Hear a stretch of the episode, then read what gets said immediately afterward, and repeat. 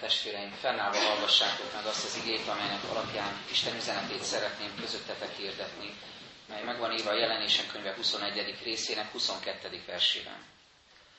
Nem láttam templomot a városban, mert az Úr a mindenható Isten, és a bárány annak a temploma. Ez Isten igéje.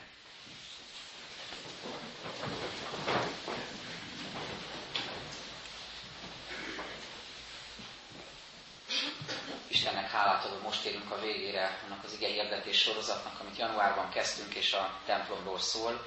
Igyekeztünk megvizsgálni a Biblia alapján, hogy milyen formában kerül elénk a templom motivuma. Így beszélgettünk először arról, amit Jézus tanít, hogy mi az imádat igazi helye, az igazi imádói lélekben és igazságban imádják az Istent. Aztán a teremtettség templomáról, hogy hogyan vagyunk mi is részesei az egész teremtett világnak Isten dicsőítőiként aztán az oltáról és annak új szövetségi vonatkozásáról, hogy szívünket élő hála áldozatként az Úrnak szentelhetjük, aztán a Szent Sátorról, mint a templom előképéről, aztán magáról a templomról, mint az imádság házáról, utána megnéztük, hogy Jézus hogyan tisztítja meg a tisztátalanná és Istenhez méltatlanná vált templomot, templom tisztítás történetében. Majd a testünkről, mint a Szentlélek templomáról beszélgettünk, és végül arra is rátekinthettünk az ige segítségével, hogy hogyan épül fel élő kövekből lelki házzá a gyülekezet, a templom, az élő templom, az Isten által választott közösség. És közben még a húsvéti Isten tiszteleten is volt utalás a templomra, bár az nem volt része a sorozatnak, akkor emlékeztünk arra, hogy a tanítványokkal együtt visszaemlékezhetünk, hogy mit mondott Jézus.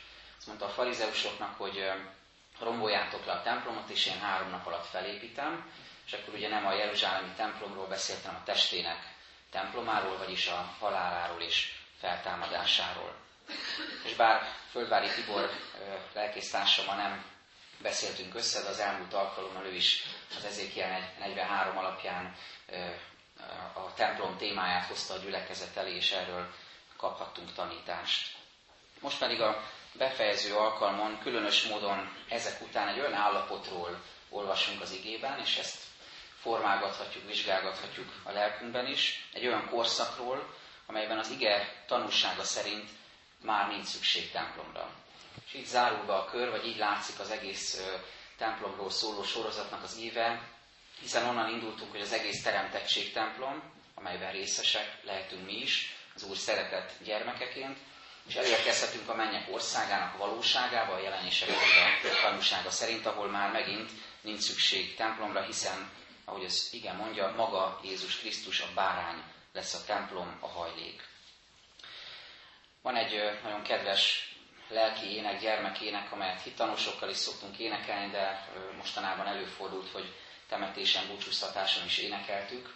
Fenn a mennyben az Úr minden győztesnek áll, így kezdődik, a mennyek országának a reménységéről, öröméről szól. Van egy hittanosom, aki minden egyes alkalommal, minden hittanórán ezt az éneket választja, amikor lehet kérni, hogy melyik éneket énekeljük, és benne is azt érzem, hogy, hogy tetszik neki ez a leírás, amit a jelenések könyvében is olvasunk, ez a nagyon szép megfogalmazása a mennyek országának, de ezen túl azt is érzem, amikor ezt a dalt énekeljük, hogy hihetetlen reménység, hihetetlen erő, hihetetlen bizonyosság van benne, hogyha az ember tudja valóban hittel elénekelni. Különösen a refrén, amikor azt énekeljük, igen, ott minden kész. Az Úr minden győztesnek ad örök részt és nekünk ebben lehet részünk. A jelenések könyve 21. részének az első felében a megújított világnak a szépségét, boldogságát írja le az ige, és leginkább az lenyűgöző számomra, ezen gondolkoztam, ebben erősödtem én is meg, hogy, hogy mennyire élő realitásként írja ezt le. Nem csak úgy, mint egy legendát, mint egy mesét, bár eléggé mesésen van megfogalmazva a mennyek országa, az új Jeruzsálem, de mégis valóságként írja le.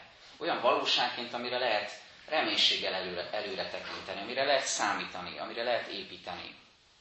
Ami a gyászunkban, a veszteségeinkben, szeretteinkre való emlékezésünkben megerősíthet, segíthet bennünket. Vagy hogyha a mindennapos küzdelmeinket éljük át, és elkeseredett állapotunkban az Úrhoz folyamodunk, akkor is erőt adhat nekünk, hogy egy olyan hely felé megyünk, ami valóság, és amelyben szeretet és öröm és békesség és boldogság van. Vagy amikor úgy általánosságban fogalmazódik meg bennünk, hogy komoly kihívás az élet számunkra. Biztos most is van ilyen testvérünk közöttünk a gyülekezetben, aki az egyszerű hétköznapokat is óriási kihívásként éli meg, és egyik napról a másikra él, és, és azt érzi, hogy, hogy Isten előtt megfogalmaz, hogy hogyan tovább. Hát ez ilyen állapotunkban, ha ezt éljük meg, is óriási reménység lehet számunkra, hogyha a mennyek országát valóságként érzékeljük. És hogyha nem is ragad meg bennünket úgy, mint mondjuk egy hittanos gyereket, az, hogy gyöngykapu, vagy arany utca, vagy hasonlók, vagy ez rengeteg drága kőnek a felsorolása, tehát nem vagyunk ennyire képekben gondolkodók, bár lehet, hogy van, akit éppen ez fog meg, de ha nem, akkor fókuszáljunk arra, figyeljünk arra, hogy János apostol hogyan beszél Isten jelenlétéről, Isten dicsőségéről. És ez engem most különösen megérintett, amikor ugye, szinte naponként vagy hetenként halljuk a híradásokat a keresztény testvérénk üldöz, üldözéséről, üldöztetéseiről, amikor a halálba küldenek valakit, vagy valakiket, csoportokat, sokakat, csak azért, mert hívő keresztények, csak azért, mert hitvallásos módon megélik, nem titkolják el, nem rejtik vék alá a Krisztushoz tartozásukat. És amikor halljuk ezeket a híreket, arról is hallunk beszámolókat, hogy, hogy milyen reménységgel, milyen hittel mennek halálba ezek a keresztény testvéreink. Nem futamodnak meg, szembenéznek ezzel, és közben pedig fölfelé tekintenek hitükben. Talán valahogy úgy, ahogyan az apostolok cselekedeteiben olvasunk István vértanúról, az első vértanúról, aki, akiről a megkövezés előtt ezt olvassuk. Amikor ezeket hallották, haragra gerjedtek szívükben, és fogukat csikorgatták ellenem. Ő azonban szentlélekkel telve az égre függesztette a tekintetét, és látta Isten dicsőségét és Jézust, amint az Isten jobbja felől áll. Ahogyan Isten vértanú föltekint a mennyek országára, és hogy Isten kegyelme megadja neki, hogy láthassa Jézust, én azt gondolom, hogy ez a, ez a hitnek a bizonyossága, ez a mennyország bizonyossága, hogy nem csak mese, nem csak legenda, nem csak történelmi regényekben előkerülő illusztráció, hanem ez a valóság számunkra. Én azt erre hívlak benneteket, és ezt kérem Istentől, hogy hadd tudjunk ezen a mai alkalmon, ennek a sorozatnak a végén ebben megerősödni, hogy mennyire reményt adó valóság számunkra a mennyek országa. És ebben társunk most János Apostol, aki ilyen mennyei idegenvezetőként vezet végig bennünket a mennyei Jeruzsálemen, az új Jeruzsálemen, és mutatja be nekünk annak a felépítését és üzenetét. De most már leginkább nem is a felépítése figyelünk, hanem arra, hogy ez milyen lelki üzenetet hordoz számunkra. Amikor tervezgetjük lelkünkben, hogy hova is megyünk a nyáron, hogyha van lehetőségünk utazni, vagy elmegyünk Magyarországon, Kárpát-medencébe valami ismeretlen helyre, szükségünk van általában idegenvezetőre. Vagy egy helyi ember, egy ismerős, egy barátra, aki végig kalauzol bennünket azon a helyen, és elmondja a nevezetességeket. János ezt a kegyelmet kapja meg, hogy ő teszi Isten egy ilyen idegenvezetővé a mi életünkben, és így kalauzol végig bennünket a városon. És ráadásul ezt olyan különösen teszi, hogy nem csak arról beszél, amit lát, és erre figyeljünk ma különösen, három üzenet kapcsán, hanem arról is beszél, amit nem lát. És ebből von le nagyon fontos következtetést az Istennel való kapcsolatunkra, Jézusra nézve. Olyan ez, mint azok a képjátékok, amikor ki kell színezni egy képnek bizonyos részeit, és amikor ezeket kiszíneztük, akkor hirtelen kiugrik a kép maga. Tehát nem a képet színezzük ki, hanem a körülötte lévő részeket, színezzük mondjuk feketére vagy sötétre, és egyszer csak kiugrik a kép maga, amire figyelnünk kell. Itt is így van, hogy hogy azt is elmondja János Apostol, hogy mi az, ami nincs, és ez kiugrasztja számunkra az üzenetet, a képet, hogy akkor ez mit is jelent ránk nézve és Jézusra nézve.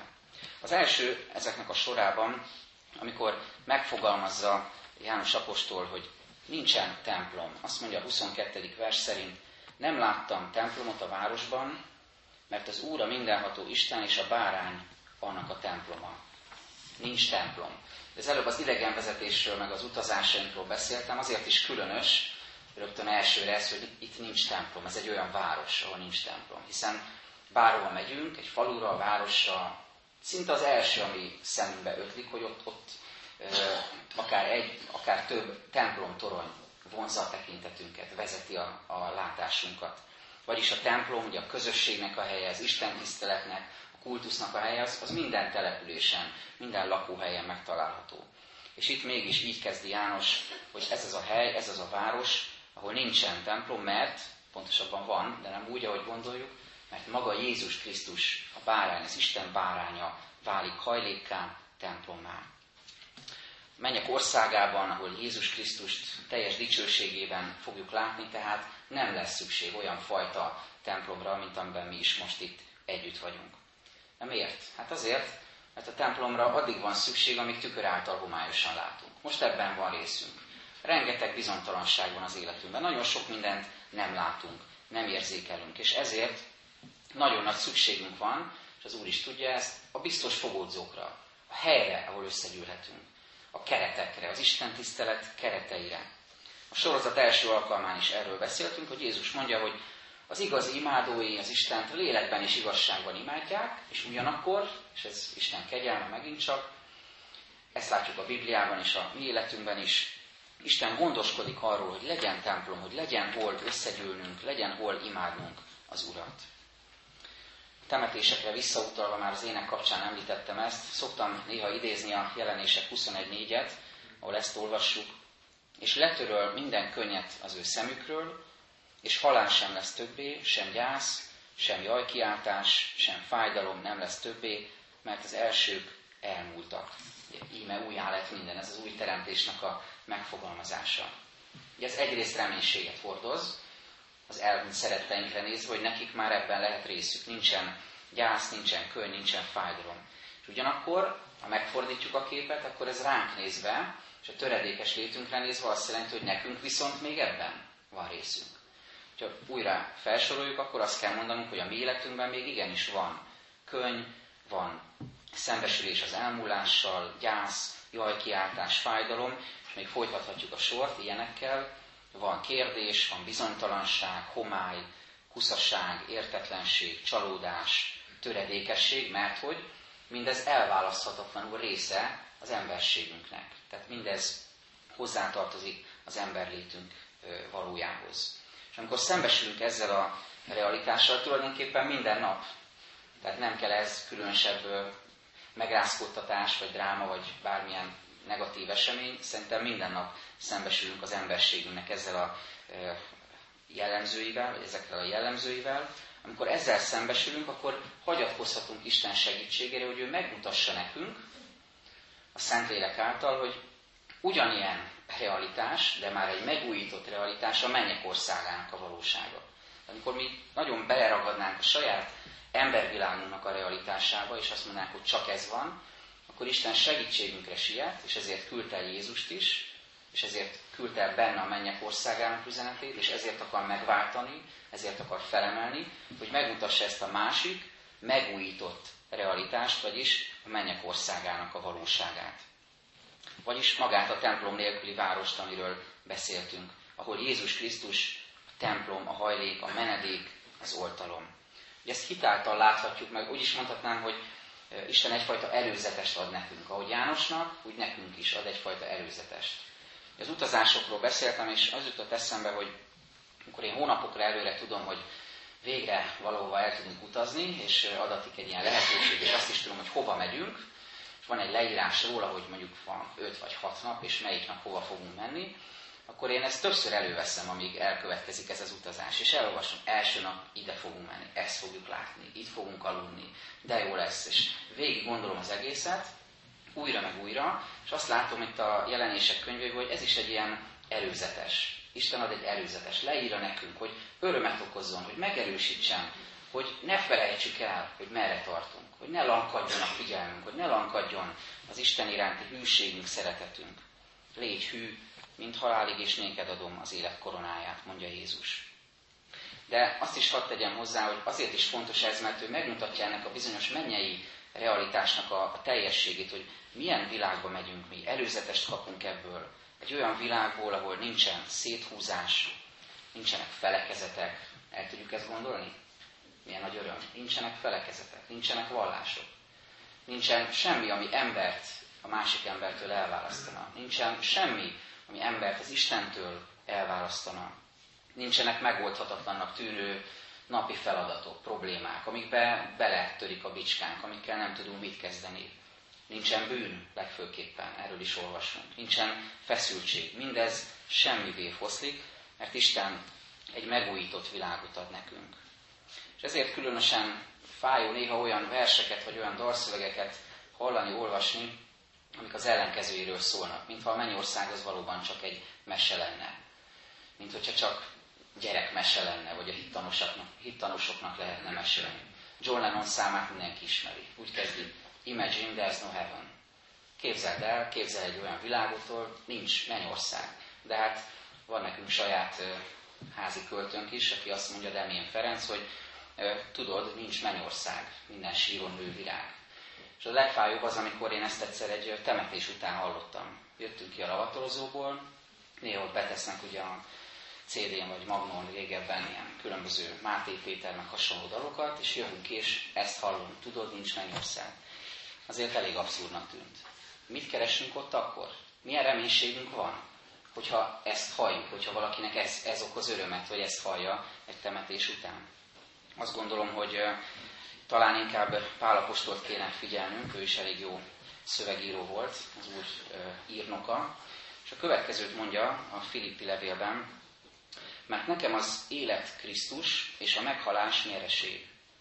Ha pedig az életben maradás és az eredményes, ha pedig az életben maradás az eredményes munkát jelenti számomra, akkor hogy melyiket válasszam, nem tudom. Szorongat ez a kettő. Vágyódom elköltözni és Krisztussal lenni, mert ez sokkal jobb mindennél. De miattatok nagyobb szükség van arra, hogy életben maradjak.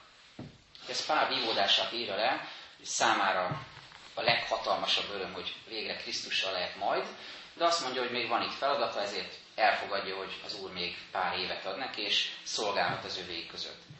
De azért bennem fölmerült ez a kérdés, hogy vajon így van-e a mi életünkben? Tudjuk ezt hasonló hittel kimondani, mint Pál apostol, hogy sokkal jobb mindennél az, ami ránk vár.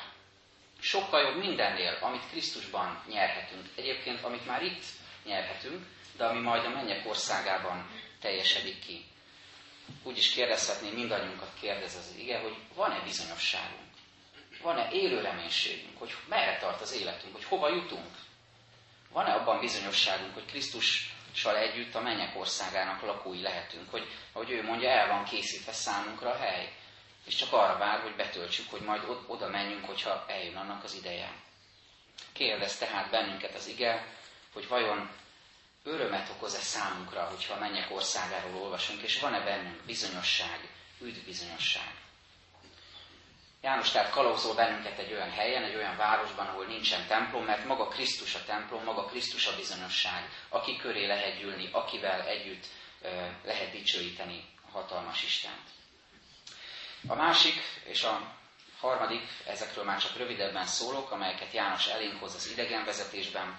Az egyik így hangzik, nincsen külső fényforrás. Ezt mondja, napra sincs szüksége a városnak, sem holdra, hogy világítsanak neki, mert az Isten dicsősége világosította meg, és lámpása a bárány.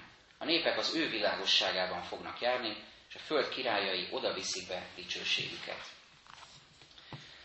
Ezt az újabb igazságot tárja tehát elénk János apostol, hogy nincsen szükség ott már külső fényforrásra. Mennyi mindent megoldana ezt, hogyha ez itt a Földön is így lenne, nem kéne megújuló energiaforrásokat kutatni, meg napelemeket felszerelni, meg energiatakarékos ízókkal bíbelődni. Tehát itt azt olvassuk, ez a mennyek országának ez megint csak a realitása, hogy Jézus Krisztus maga a lámpás, a fény belőle fakad. Bizonyára láttunk már ilyen művészeti alkotásokat, amikor ránézünk a képre, és van rajta fény, de nem lehet látni a fényforrást. Jézussal kapcsolatos alkotások. Sokszor úgy van ábrázolva, hogy magából Jézusból árad a fény. Például egy karácsonyi jelenetben a megszülető kisded felől vagy belőle árad ki a fény. Hát ez pontosan erre utal, hogy Jézus Krisztus maga a fény. Ennek az előképei, hogy a teremtés történet, azt mondja Isten, legyen világosság. Még nincsen nap, meg hold, de Isten azt mondja, legyen világosság, és maga Isten a világosság belőle fakad. Vagy amikor az angyalok megjelennek és üzenetet közvetítenek. Vagy amikor Jézus a megdicsőülés hegyén óriási fényben, fehérségben jelenik meg. Mindez arra utal, hogy Isten maga, Jézus maga a fény. Ennek az ellentét párja pedig, amikor Jézus a kereszten szenved, értünk, ami bűneinkért hozott áldozatban, ugye besötétedik az egész világ. rezonál a természet arra, hogy itt most nincs jelen Isten, a bűnben nincs ott Isten, hiszen Isten szent. És Jézusnak ezt a szentségtelenséget kell elhordoznia, értünk ezt a sötétséget. Pedig Jézus azt mondja, én vagyok a világ világossága. Azt mondom tehát ez alapján, amit János elénk ad a mennyek országa realitásában, hogy ez reménységet jelent számunkra, akkor, amikor félünk a sötétségtől. Lehet, hogy nem csak a gyermekeket érinti, mondjuk amikor félünk simán attól, hogy bemenjünk egy sötét szobába. Vagy hogy álomra hajtsuk a fejünket egy nehéz időszakban, este. Félünk attól, hogy mi, mi fog történni velünk, hogy vajon mi lesz holnap, vagy szorítja a szívünket a szomorúság, és inkább el se alszunk, félünk ettől a sötét állapottól. Vagy amikor szembesülünk a földi világnak a sötétségével, amikor egy embertársunkra nem túl hízelgő módon mondjuk azt, hogy de sötét. Vagy a gondolatainkban, vagy a szívünkben tapasztalunk sötétséget. Vagy ennek az istentelen világnak sokféle sötétségével szembesülünk. Ekkor is a reménységet adhat nekünk, hogy Jézus azt mondja, én vagyok a világ világossága.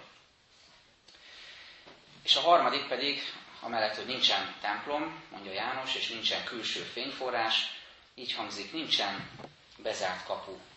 A 25. verstől olvassuk, kapuit nem zárják be nappal, éjszaka pedig nem lesz. A népek odaviszik dicsőségüket és tiszteletüket, és csak azok mennek be, akik be vannak írva a bárány életkönyvében milyen jó érzés és milyen fontos tapasztalat az, amikor megyünk valahova, valakivel találkozni, ügyeket elintézni, vendégségbe, kopogtatunk, csengetünk, és nyílik az ajtó. Amikor nem zárt ajtókkal, zárt falakkal, áthatolhatatlan, áttörhetetlen falakkal szembesülünk, hanem a megnyíló ajtóval, a befogadásnak a jele ez, amikor beengednek bennünket, és az örömben, a vendégségben részesítenek minket. És milyen rossz az ellenkezője, amikor zárt ajtókra találunk, pedig nagy lelkesen készültünk a találkozásra.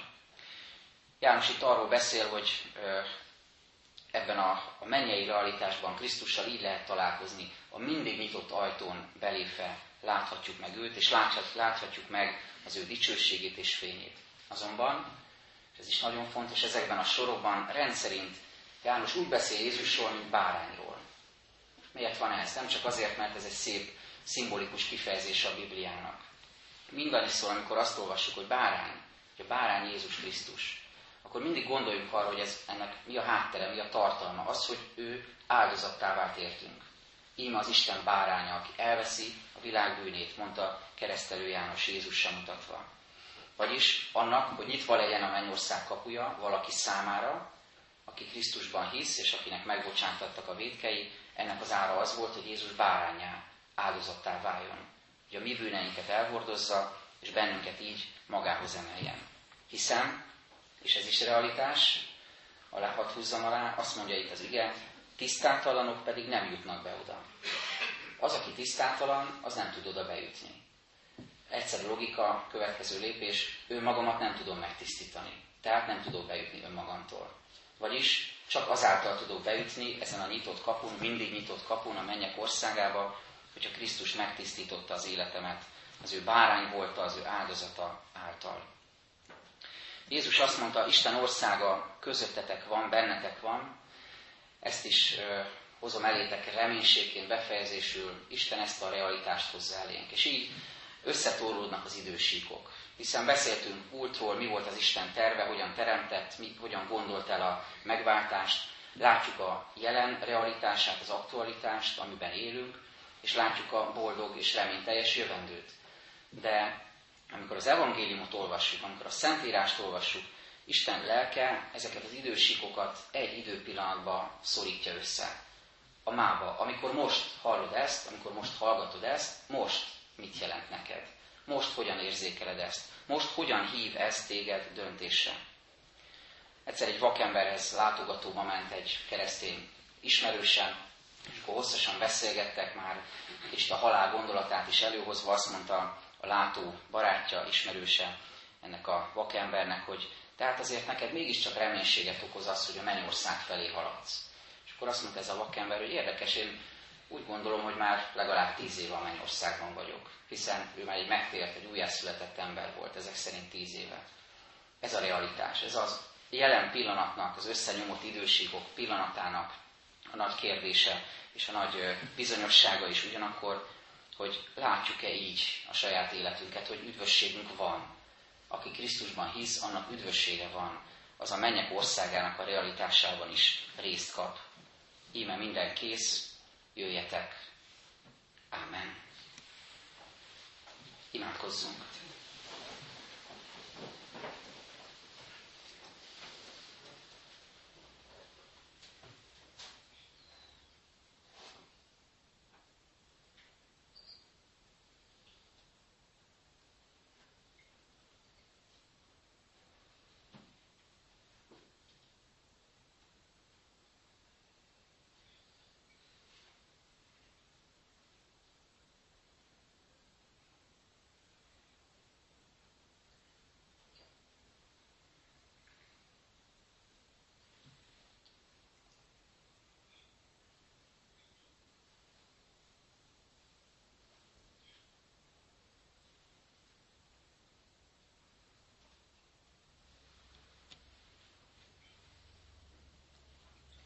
Úr Jézus Krisztus, azért könyörgünk, hogy ébrezd a hitet, és erősítsd a hitet és a reménységet bennünk.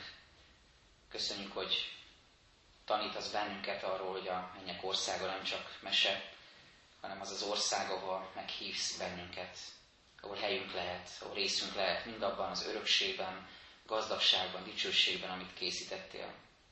Most még itt a földi létünkben napról napra megküzdve harcainkat, nemes harcainkat és kevésbé nemes küzdelmeinket tapasztaljuk, hogy ha önmagunk vagyunk, akkor elvesztünk. De ha rád hagyatkozunk, akkor te győztessé tudsz tenni bennünket, hiszen te vagy a győztes. Köszönjük, Urunk, hogy így reménységgel tekinthetünk most a saját életünkre, a ránk váró próbatételekre, a konfliktus helyzetekre, a megoldatlanságokra, amiket hordozunk magunkban, és reménységgel tekinthetünk elmúlt szeretteinkre is, hogy így emlékezhetünk rájuk, mint akik már célba érkezhettek általad, és köszönjük, hogy abban a világosságban akarsz bennünket részeltetni, amely Te magad vagy, Jézus Krisztus. És ugyanakkor szeretnénk könyörögni a keresztény testvéreinkért szerte a világban, különösen azokért, akik üldöztetést szenvednek el, akiket bántalmaznak, akiket kivégeznek a hitükért. Kérünk, hogy légy velük a hitvallás pillanataiban, az utolsó órákban, percekben, és légy azokkal is, akiknek menekülniük kell hitük miatt. Segíts, hogy ez a helyzet tudjon enyhülni, vagy ha nem enyhül, akkor adj erőt ennek az elviseléséhez.